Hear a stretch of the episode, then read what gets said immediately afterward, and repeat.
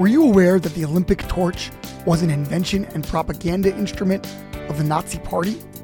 I wasn't either until I read Rabbi Meir Soloveichik's recent Commentary magazine article chronicling the torch's ignominious origin as the brainchild of Nazi propaganda minister Joseph Goebbels approaching the 1936 Berlin Games.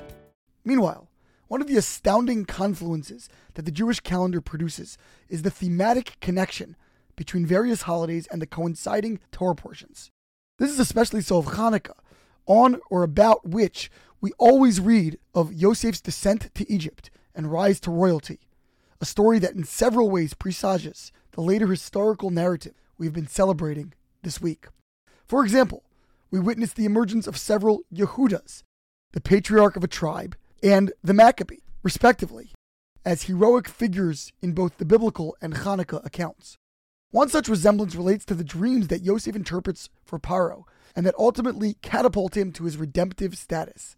The Egyptian emperor's visions find seven skinny cows consuming seven plump ones. As Rabbi Shimon Schwab notes, this conjures an immediate association with the remarkable Hanukkah epic, in which a small and ragtag band of Jewish traditionalists routs the Syrian Greek superpower, the mighty in the hands of the few, as the Al Hanisim prayer describes it. Of course, we understand that what is true militarily is certainly true in the realm of ideas.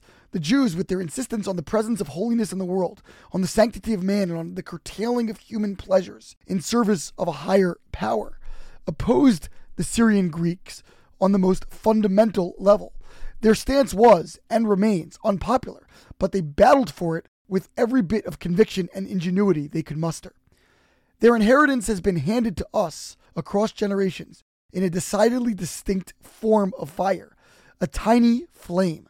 Unlike the raging torch that the accursed Nazis conceived as a symbol of raging power, the little lights of the Chanukiah represent a subtler, softer, and nobler commitment to the principle of right over might.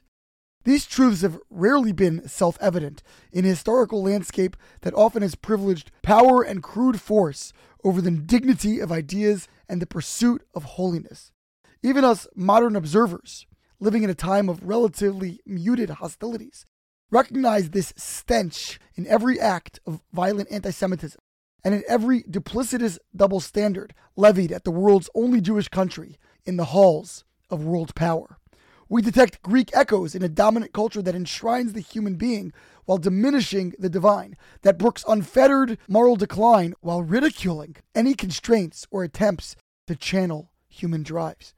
As Jews, we understand that truth and righteousness are established neither by democratic vote nor by autocratic fiat. Their value is inherent, immune to the currents of popular approval or defiance. Our ideas about God and humankind have outlasted empires and endured the harshest exilic conditions. Here we stand, flourishing as a people precisely because of our fealty to the soft power of spiritual ideals and a repudiation of the Greek and Nazi like worship of soulless hegemony. At a Meor Alumni Hanukkah event this past week in Washington, D.C., Rabbi Teitelbaum, our host for the evening, noted that our holiday is the only one that spans two Hebrew months. It begins on the 25th of Kislev and concludes eight days later in Tevet. As such, within Hanukkah itself, we observe the moon wane to near obscurity and begin to wax again on its march towards renewed prominence.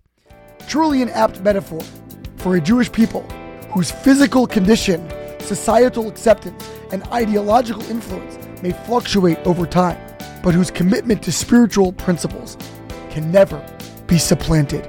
Shabbat Shalom, Chodesh Tov, and Chanukah Sameach.